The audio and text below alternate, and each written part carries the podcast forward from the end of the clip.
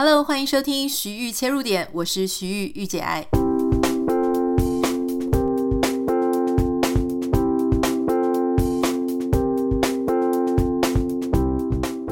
Hello，欢迎你收听今天的节目。今天是礼拜五，即将要周末了，不知道你准备好这个周末要做什么了？是不是要跟朋友一起喝个咖啡啊，吃吃饭啊，相聚一下哈？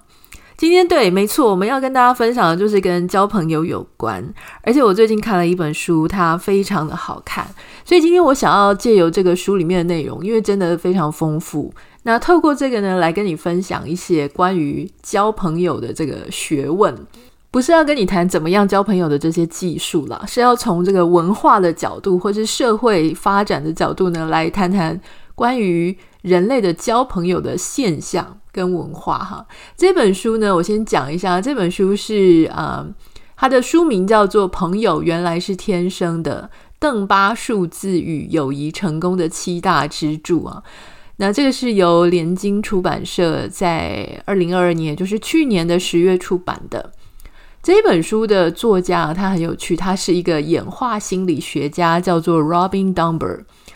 啊，Dunbar。应该是 Dunbar 吧，哈，好，他是一个演化心理学家，他也是牛津大学实验心理系认知与演化人类学啊的前任的所长。那他以前也出过许多有名的书，包含像一百五十法则、一五零法则，从演化角度解密人类的社会行为。哈，那他跟那个非常有名的麦尔坎·格拉威尔也曾经合著过一些非常有趣的一些演化相关的书。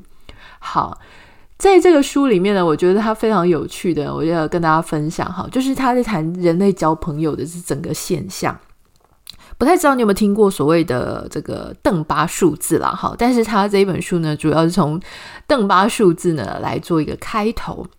好，我想先问各位，大家觉得交朋友有什么好处吗？哎，这个问题呢，可能从国小甚至幼稚园的时候，老师就会跟我们讲说，我们要爱护我们的朋友，爱护我们的一些啊、就是要爱我们的朋友如爱我们的家人啊。但是，到底交朋友有什么好处？好像就会想说，哦，会让我们有话的时候可以有人倾吐啊，可以过得更开心、更快乐哈。那有些人可能会说，呃，我们需要帮忙的时候，朋友会帮我们啊，或是。等等的，想想了一下，想说到底朋友有什么好处哈？突然认真严肃的问的时候，大家就愣住。好，事实上呢，这个很有趣哦。关这个犹他州的，就美国犹他州的杨百翰大学啊，有一个实验室叫做社会关系跟健康研究室。那这个研究室的曾经做过一个研究，一百四十八份。好，你看一百四十八份听起来不是很多，可是里面其实有三十万个啊病患的数据。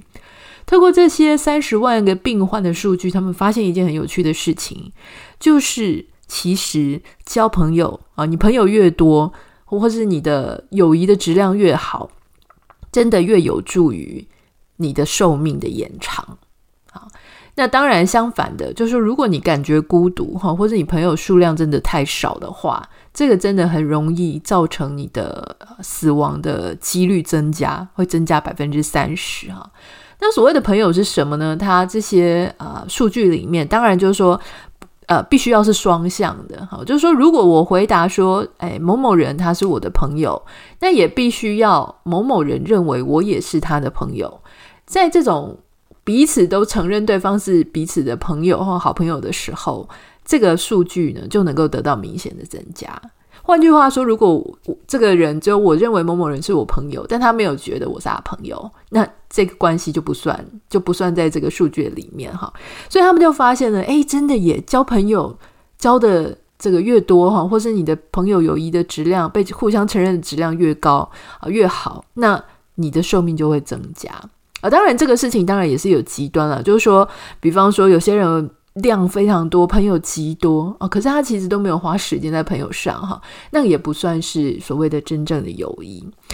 那到底什么是真正的友谊呢？难道是我们看我们脸书上面朋友有多少就算吗？哦，我相信大家现在听到这里一定觉得不算啊。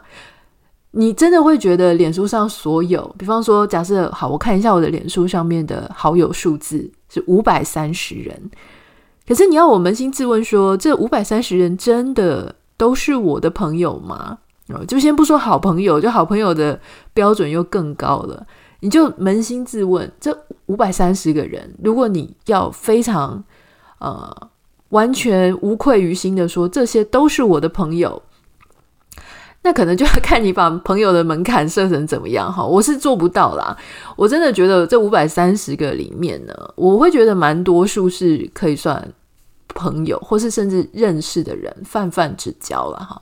但这些泛泛之交，我也没有把它用这个脸书的泛泛之交功能把它列为泛泛之交，反正就是加了朋友之后就放在那里嘛。与其说他们是朋友，就更像是我在这个世界上认识的人啊，而且我不讨厌的人。如果我认识而讨厌，我就不会把它加进去了。所以这个跟我们这边讲的所谓的朋友哈，有对你的心情上、生活上有支持的不太一样。好。那这个邓巴数字到底是什么呢？在怎么会重要到列在这个书本的书名上？而且不只是这本书哈，其实这个国外非常非常的流行，大家都在聊邓巴数字。到底什么是邓巴数字？邓巴数字其实就在谈说，你真正的一个人类，他真正身边很合理的朋友数字哈，你差不多有互动的数字。啊，所谓的合理跟真正有互动分成什么呢？它的定义是什么呢？就是包含你个人的社交网络啦，你真的会跟人家实质上好有这个情感的互动，或是有至少是呃，比方说会打电话，会传简讯啊，在生活当中有真正交集的。还有就是他们去从这个非常多，我们就之前在狩猎啊、部族的时代啊，或者说我们的邻里的划分啊。好，然后就说我们人类自然而然形成的一个 group。好，我刚刚说邻里的划分那是行政区了，我要讲的其实是我们真正会聚在一起的那样子的人类自然而然聚集在一起的这个小小的 community 哈，小小的社群到底是多少数字啊？在针对非常非常多的研究员啊，那就有人就提出来说，真正的数字差不多就是一百五十人，你的周边。真的能够算得上是朋友的，大约是一百五十人，平均了哈。有些人可能七十几个、一百个，但有些人可能两百、两百五，但是夯不啷当算起来，平均大约都是一百五十人左右。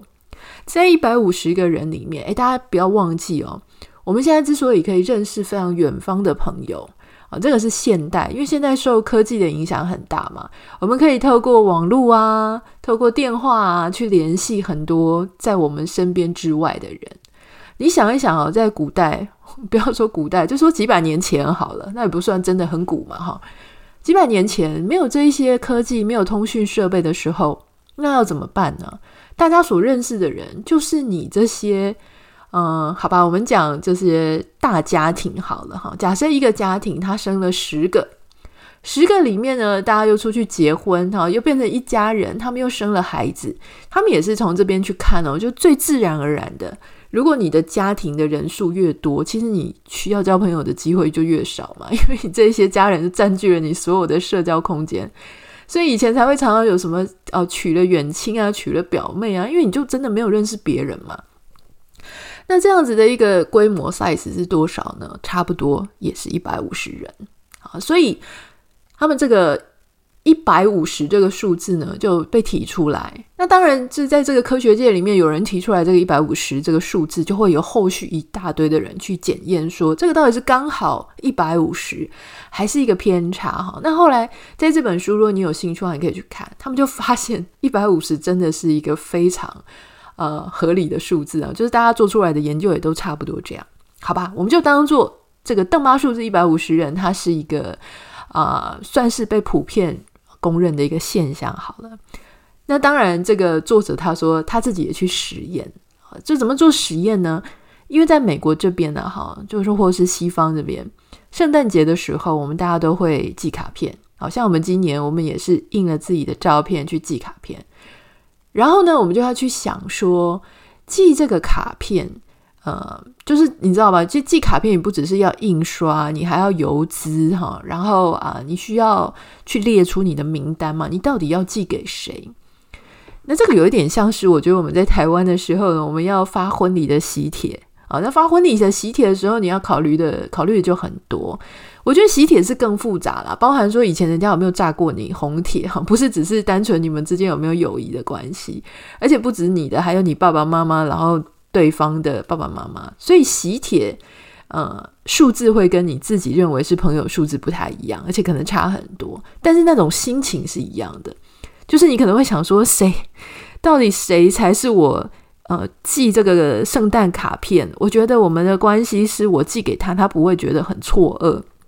那一定是我觉得是我的朋友嘛，哈。那、如果我真的太不熟的，我觉得他收到会很错愕，而且我还要花钱，我还要花邮资哦。所以在这个时候，你就会去考量。那这个作者呢，他就说他就很好奇，所以他就跟另外一个研究员一起去做了这个实验，然后就看大家到底每年寄出多少的圣诞卡片。哦，那因为你寄出去，虽然你给这一个 family，可是你是寄给其中一个人哦，但是因为这个 family 他他会有他的伴侣，他会有他的小孩啊，你如果有可能是 family friend，就是你是跟一整个家族做朋友，所以把这些细节都考量进去之后呢，他们发现，诶，确实也差不多是大概一百一百二到两百五之间了，好，所以差不多夯不啷当一百五左右，也是一个很合理的数字。总之呢，就是差不多这样子的一个规模。那蛮有趣的事情是，他们也发现了说，如果说，呃，你现在可能会想，就说一百五十真的有那么少吗？哈，我脸书上面明明就五百多啊，哈，有些人甚至一千多啊。然后我就有时候都觉得，哇，那一千多人真的很厉害，他真的是可以认得所有的人的脸吗？如果这些人都出现在他眼前的时候，他会不会也要想一下说，这到底是谁？有时候我甚至没有办法叫出这个人的名字，我只叫得出他的 ID，或是我觉得他的显示图片跟他本人实在差太多了哈。所以不是只有我们这样想哦。瑞典有一个电视节目主持人啊，他就觉得非常的不可思议了。他觉得说，嗯，但是我的脸书上的人真的很多诶哈，所以他也做了一个实验。那瑞典的主持人呢？哈，他他就说：“好，那我要去试验。如果你说登巴数字是一百五十人的话，我在脸书上面远远超过这个数字，那我就一一的，我就一一的去拜访这些我脸书上的人。我出其不意的哈，他就决定完全不告知的状况下，啊，突然现身在这一些他脸书上的朋友的前面。”啊，比方说，人家吃饭的时候啊，然后或是人家去他家敲门啊，或是他在办喜酒的时候，我就去参加啊，等等的。你现在可以想象看看，如果你假设你的脸书上面也有三百到五百人，好了，远超过这个邓巴数字一百五十人，这些人。你就一个一个去，比方说啊、这个小美，小美她是你脸书上一个你觉得半生不熟的人，然后她请客，你就突然出现在现场，或是你就去她家敲门，或是你突然打了电话给她，你觉得那个后果会是怎么样？我觉得这个瑞典主持人呢，他所做的这个实验非常的有趣，他就发现，当然哈，也有人是啊。很开心，他来到现场，哈，觉得说很欢迎啊。那你来了就一起坐下来吃饭啊，聊天啊。可是这些人通常就是他平常在社交的时候就已经有花时间跟他们聊天跟互动的人了。那一些他真的从来都很少很少在真实生活当中跟这些人传简讯、讲电话、聊天的那一些人，看到他的时候，其实非常的震惊，而且你可以感觉到他们是不太欢迎你的，他们是有一点抗拒的，甚至觉得被冒犯的。这是很有趣的事情，就是你在脸书上互相承认彼此为 friend，可是事实上你真的出现在他的生活当中的时候。Sorry, you are not friend at all。你根本就不是他真正的朋友哈。所以，朋友到底是怎么样呢？我觉得这个话题确实是蛮有趣的，值得大家思考哦。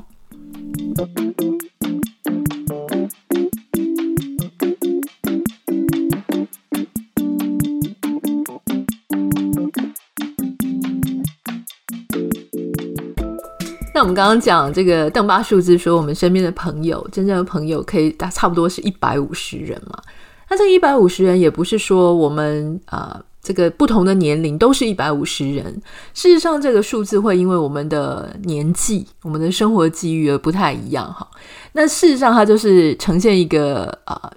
倒 U 字型啦，就是我们在年纪还小的时候，差不多十八到二十四岁的时候，哈，就那个时候呢，因为我们在求学啊，或是初期在工作阶段的时候，它其实算是人最多的。那在十八岁以前呢，当然你的朋友数量就会比较少，所以逐渐的就一直往上攀了，攀到十八、二十四岁的时候，那个时候人是人数最多，那个时候你差不多身边的朋友大概是两百五十人左右。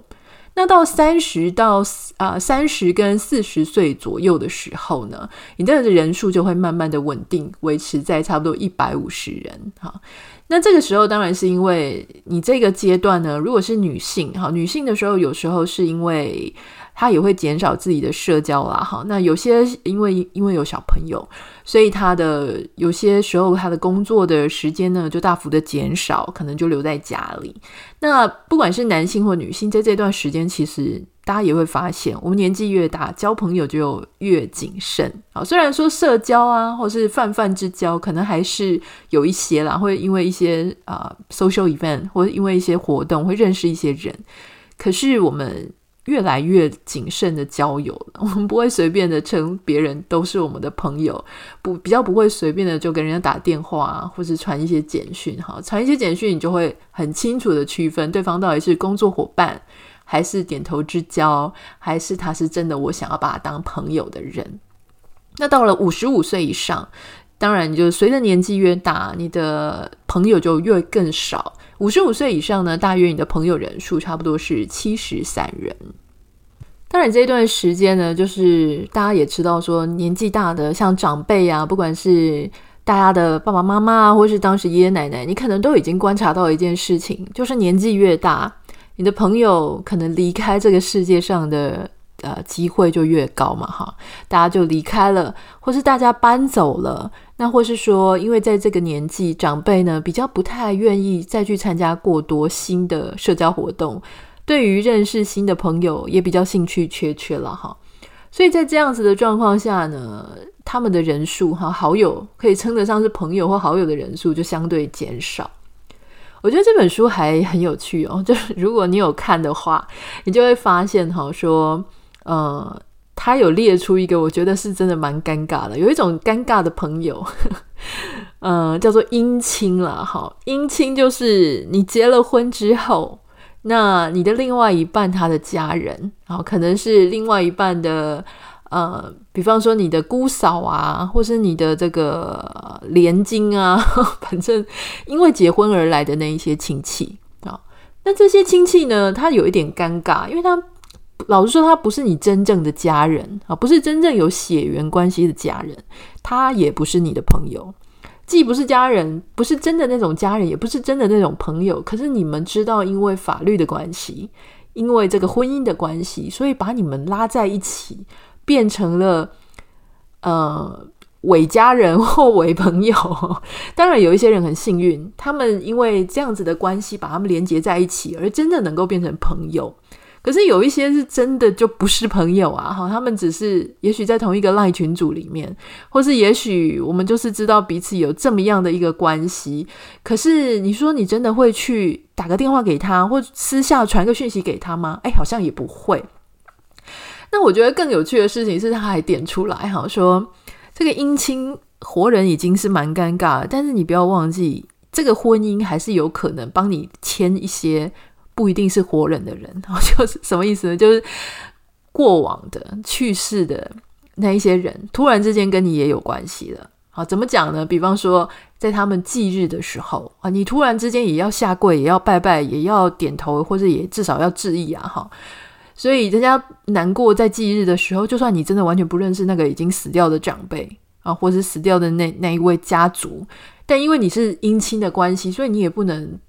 你也不能表现得太开心嘛，对不对？就是说，突然之间他也跟你有了联系，有了 connection，有了关系。哎，我觉得这本书实在是还蛮犀利的。我读到这里的时候，我就脑中浮现很多泡泡。我觉得他讲的非常的写实哈。那很有趣的事情是，有一些啊、生物人类学家了哈，或是一些这个研究者，他们也发现。啊，这个真的太细节了，他讲了好多生理的部分哈，我没有办法一一转述啦。总之，他们也发现呢，啊、去比较之后发现，诶，朋友越多的人，其实他们的大脑好像也越大。但是这当然也被人家提出很多反证了。有人说，男生因为体积的关系，有时候男生本身。呃，他的大脑就比女生大，所以这个东西我看了老半天，有一点迷糊了哈。所以如果你对生理学或是这个部分有兴趣，欢迎你自己去看这本书哈。我们现在正在介绍的是一本由联经出版社出版的书哈，叫做《朋友原来是天生的：邓巴数字与友谊成功的七大支柱》。我会把这个我今天在讲的这个书的内容呢，待会儿放在节目的简介栏里面哈。好，我们继续。里面有一个东西，我觉得很有趣的是，他提到社交指纹。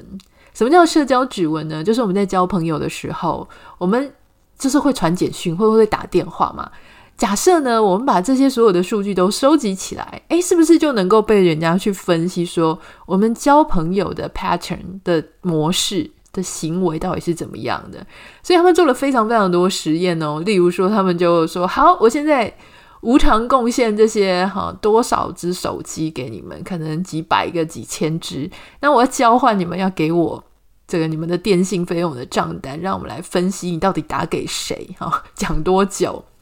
那这个当然是你现在可能会觉得说，我们现在这个时代，我们真的比较少打电话给人家了，因为我们就是大概就传一些什么 Line 的简讯啊、WhatsApp 的简讯啊，甚至有些人 WeChat 或是其他的交友软体的简讯 Messenger。那这个东西很难被账单追踪嘛？好，那当然，如果说你说好啊，你你给我一支 iPhone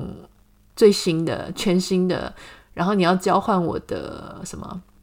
你要交换我的通话记录？我不知道啦，我是不愿意，但是也许有些人会愿意。总之，他们在这个社交指纹上，他们发现，诶，年轻人 他们的使用行为，或是。根据性别来区分，或是根据你跟朋友之间家里住的远近距离来区分，都会发现有一些不同的模式哦。比方说，他们针对这些高中生，好，做了一些研究，他们发现啊，有一些学生，他们每天都可以发送一百多则简讯，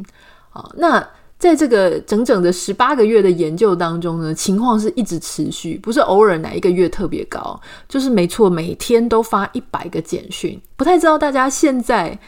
每天是发多少则哈？一个讯息就算一则，那你这样一天是发多少则？哦，所以他们等于平均啊，如果你清醒的时间，哦，他们这样子计算的话，平均是每十一分钟发一则。那当然你会很密集啊，有时候一个小时内就发很多很多很多哈。所以这个数据之高啊，真是惊呆了这些做研究的人哈。那当然，像我们现在呢，就是有些状况，我觉得它也是受到我们的手机啊，哈，这些社群媒体的影响。比方说，以前我们都会觉得说。诶，你如果到了一个新的国家，不管是旅游或是工作，理论上呢，这个距离或是这个新的文化，你应该更重视你眼前的那些文化嘛，对不对？你应该是去交新的朋友、新的人，但他会发现说，诶，在移工啊，就是那种外籍移工的身上，你会发现他们真的是宁可也不出门，也不去学新的语言、交新的朋友或怎么样。通常，通常移工都会躲在自己的空间里面。然后去继续的跟家乡的朋友用各种手机啊、电话去做联络，所以这个就给了这些研究者他们更多觉得诶，可以接下来继续去思考的地方，就是所谓的朋友到底是近在眼前 比较重要，还是他故乡的老朋友那一些比较重要哈？讲到这里呢，我觉得他发现一件很有趣的事情啊，就是他发现呢。虽然移工它显示出来的这种啊模式不太一样，但似乎啊，在一般人对一般人来讲，你的地理距离、地理空间是会影响你们之间的彼此的关系哈。他发现呢，如果说有些人他一旦搬家搬到远方之后，他原本的友谊就会惊人的以惊人的速度就会消退哈。嗯，比方说呢，他们就发现说，如果两个原本住在一起或住在附近的朋友，他们一旦分开到不同的城市之后呢，每一年的友谊品质都会下降一个标准差。只要短短三年，就可以从一一段他们两个本来是高强度的那种友谊，变成只是点头之交。如果你有这种搬到其他国家或其他城市的这种经验，也许你就会发现，当我看到这一段的时候，我就觉得说啊，其实真的是讲的还蛮准的哈。我记得三年前我从，因为我刚好就三年嘛，说可以变成点头之交。我记得我三年前啊、来美国居住的时候，那时候我也有一些在台湾时常出来喝下午茶的姐妹啊、好姐妹、好朋友等等的。那那时候我们就觉得说啊，出去国外还是要继续保持联络哦，好，大家不要因为距离的这个关系，所以就减少见面。但后来因为种种原因，比方说像 coffee 啊，或者我自己私人的一些原因，所以这三年我基本上都是待在这里啦。那我们是真的彼此就没有机会见面，友谊有没有受到影响呢？真的有。好，因为对方可能有他自己的生活。那以前我们相聚在一起，一起喝下午茶的时候，我就还可以跟这好姐妹 update 她的啊，说她家人怎么样啊，孩子怎么样啊？好，那我们就会自己一直不断 update。那在这个聊天的过程当中呢，我们就可以因为彼此个性相像嘛，有一些有一些想法是可以共共鸣的，就会你会常常 update 更新你们 彼此的资料库。可是我觉得。这个事情很有趣，书上也有提到，就是说，你们这个距离一拉开啊，比方说我来美国，一开始我们还会想尽办法找时间视讯，可是后来因为时差关系或生活氛围、空间的关系，所以他也开始交了他的新的朋友，我也开始交了我的新的朋友哈。虽然现在还不能说只是点头之交啦，你还是记得他在你的人生有。几年的时间算是真的很好的朋友，可是有没有像以前那么紧密呢？真的就没有了。好，那我觉得也有很有趣的事情是，我发现也有一些朋友，他从来就跟我不住在同一个城市，我们本来就住在两个不同的国家，哈，就是或是说我们相熟的时候本来就是住在两个不同的城市，那我们常常视讯，现在还是常常视讯。反而，如果你一开始呢，就是没有住在很近的地方，原本就是住在两端，好像比较不会受到这种空间上的影响啊。所以我觉得这个也蛮有趣的，就是说朋友之间的关系呢，它的远近，好，它的被拉开、被拉紧，包含说，如果你们住在附近，诶，你们会更常约出来，更容易约出来。那种期待彼此能够了解彼此的感觉，会不会因为你搬家距离远近而受到影响？我觉得还是会哈。那他也有提到说，其实女生跟男生维系友谊的关系不太一样。好，我们发现女生她们呢是只要能够彼此聊天啊，不管是见面聊天、视讯聊天，只要能够掏心掏肺的聊天，就可以迅速的让两个女生她们。互相认定彼此的友谊正在急速的加温，可是他们发现聊天对男生来说呢，比较没有这么显著的影响，反而是男生比较倾向说，我们两个去做一些事情，去做一个行为啊，比方说打球，比方说游泳、登山、去高空弹跳，或是一起做一件事情，对男生来说呢，诶，他们比较会认定这样的人是他们的好朋友。所以这个作家提到一件事情，他说啊不，忘记在欧洲哪个国家，他看到一对老先生，他们两个呢就在一个咖啡座里面，显然是朋友啦，但是他们不讲话，他们就坐在咖啡座，默默的喝自己的咖啡，然后有彼此的陪伴，但没做没有聊什么天。他就发现这个就是非常典型的男性友谊，就是说的话不用多，可是他知道时间到了，我们是有一个默契要一起去喝咖啡。这对男生来说呢，就是莫大的友谊啦。我觉得这本书真的是太有趣了。所以如果你对人类的社会、人类的行为，哈，是有一些兴趣的哦，我我现在真的在这个年龄上。可能也是心境啊，或年龄啊，或我对这个世界、人类作为生物的好奇，它会让我，我我现在比较少看说方法论，就是说我要如何交朋友，或我要如何沟通增进友谊，如何过个呃怎么样的生活。我对这样子的书呢，渐渐的兴趣就减少了，除非它能够让我过得更踏实、更平安啊。比较少，但我很好奇的事情是，人类作为